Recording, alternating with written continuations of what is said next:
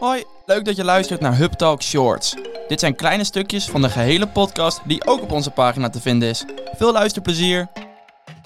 Marloes, jij hebt twee kinderen, zei je net. Ja, klopt. Hoe vertel je je kinderen zo'n zo'n zo'n gebeurtenis? Hoe, hoe begin je met zo'n gesprek? Nou, ik denk wat ik probeer heel erg is te laten zien dat je het niet accepteert. Dus ik heb een dochter, dus haar probeer ik te laten zien tot hier en niet verder. En dat, ja, dat moet je niet pikken, zeg maar. En ik probeer mijn zoon heel erg te leren, nee is nee. Dus ook als ik nee zeg, of ook als de zusje nee zegt, nee is nee. Dan, uh, dan houdt het op, zeg maar. Dus uh, in die zin probeer ik ze het bij te brengen. Maar dat ik echt nu al gesprekken met ze over heb wat mij is overkomen, niet. Dat heb ik, uh, dat heb ik niet. Ze zijn zes en tien.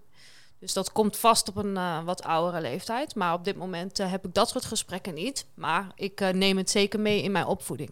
En, en wat zou je ze vertellen? Nou, voor als meisje is het heel erg belangrijk om je grenzen te leren voelen.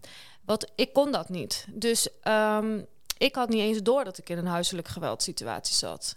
En dat heeft eigenlijk een beetje wat jij ook zegt. En wat jij eigenlijk ook zegt. Ik had ook geen gebroken botten of een blauw, blauw oog. Dus ik dacht ook, ja, hij duwt me een keer. Ja, nou ja, goed. En het was ook altijd uh, zo dat um, hij dan zei van, tegen mij bijvoorbeeld, zei van, um, ik ben niet zo, jij maakt dat ik zo ben. Dus jij maakt dat ik jou duw. Ik ben geen, ik gebruik geen agressie. Ik, ik, uh, ik uh, mishandel niemand, maar jij maakt dat ik dat bij jou doe. Dus, een soort van schuldgevoel aan jou. Uh... Eigenlijk wel, ja. Dus, uh, en dan is het, begint het natuurlijk met een scheldpartij of een duwtje, inderdaad. En dan nou ja, ga je dat voor jezelf een beetje goed praten, denk ik. Zo van, nou ja, het kan een keer, weet je wel, dat, dat iemand boos is of dat ik misschien iets verkeerd heb gezegd. Nou ja, oké, okay, weet je wel. En zo gaat het steeds een stukje verder en raak je steeds verder bij jezelf vandaan. Dus het is he uh, heel makkelijk gezegd om, ja, je moet je grenzen voelen en daarbij blijven. Maar Um, als je dat zou kunnen, zou je dat natuurlijk doen. Er is niemand die dat bewust denkt, nou laat ik eens even lekker over mijn grens heen laten gaan. Dus ik denk dat dat als kind zijn, wat ik mijn dochter bijvoorbeeld meegeef, is, is nu al heel erg daarmee bezig zijn. Als bijvoorbeeld iemand zegt van, nou geef je tante eens een knuffel en zij wil dat niet, dat ik dan zeg, zij wil dat niet. Ja. Dus zo. Waren je kinderen toen klein? Um, ja. Waren ze überhaupt in huis toen dit gebeurde? Um, ja en nee.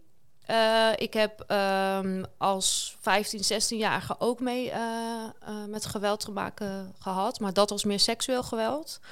En daarna dus huiselijk geweld. En ja, dat... Is het van dezelfde persoon? Of nee. Niet? Nee. Dus je hebt het twee keer meegemaakt? ja. Oké. Okay. Ja, zou je zeggen. Een ezel stoot zich niet twee keer aan dezelfde steen. Maar um, nou, ik denk bij de eerste keer dat ik, um, dat was ook vooral op seksueel vlak. Dus dat is natuurlijk een andere soort van vorm. Mm, en dat ik daar los van brak. En dat ik toen dacht, uh, en nu ga ik uh, ja, een schild opzet, eigenlijk van masker opzetten. En uh, de, toen het de tweede keer gebeurde, toen dacht ik, ja, maar nu, nu moet ik niet opgeven. Want ik moet zorgen dat het goed komt. En als ik zorg dat het goed komt, dan kon ik dat aan een soort van aan mezelf verantwoorden van ja, maar dit was alleen maar in het begin bijvoorbeeld. Of hij is voor mij veranderd. Of uh, dat, dat. Dus dan heb je al te veel geïnvesteerd om ermee te stoppen. En, en zijn er vergelijkbare eigenschappen van de twee partners, als ja. ik het zo mag uh, zeggen? Ja, zeker. Uh, nou, wat ik dus net als voorbeeld gaf, dus jou de schuld geven. Daarom heb ik heel lang alles bij mezelf gezocht eigenlijk. Als er wat gebeurde in mijn leven, eigenlijk het ene, eerste waar ik naar keek was dat ik het zelf niet goed, waarschijnlijk niet goed had gedaan. Dus, um, dus het, ja, eigenlijk continu jou de schuld geven van een ruzie, nooit eigen verantwoordelijkheid nemen. Dat is wel iets wat ik, uh, wat bij beide heel erg naar voren kwam. En uh, dominantie, dus echt wel uh, um, jou onzeker maken. Dus bijvoorbeeld. Um, ik zing. Bijvoorbeeld, ja, jij gaat daar niet zingen.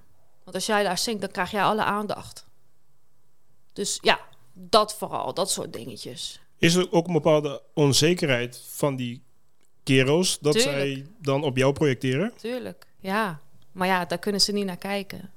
Dus is het makkelijker om het bij iemand anders neer te leggen.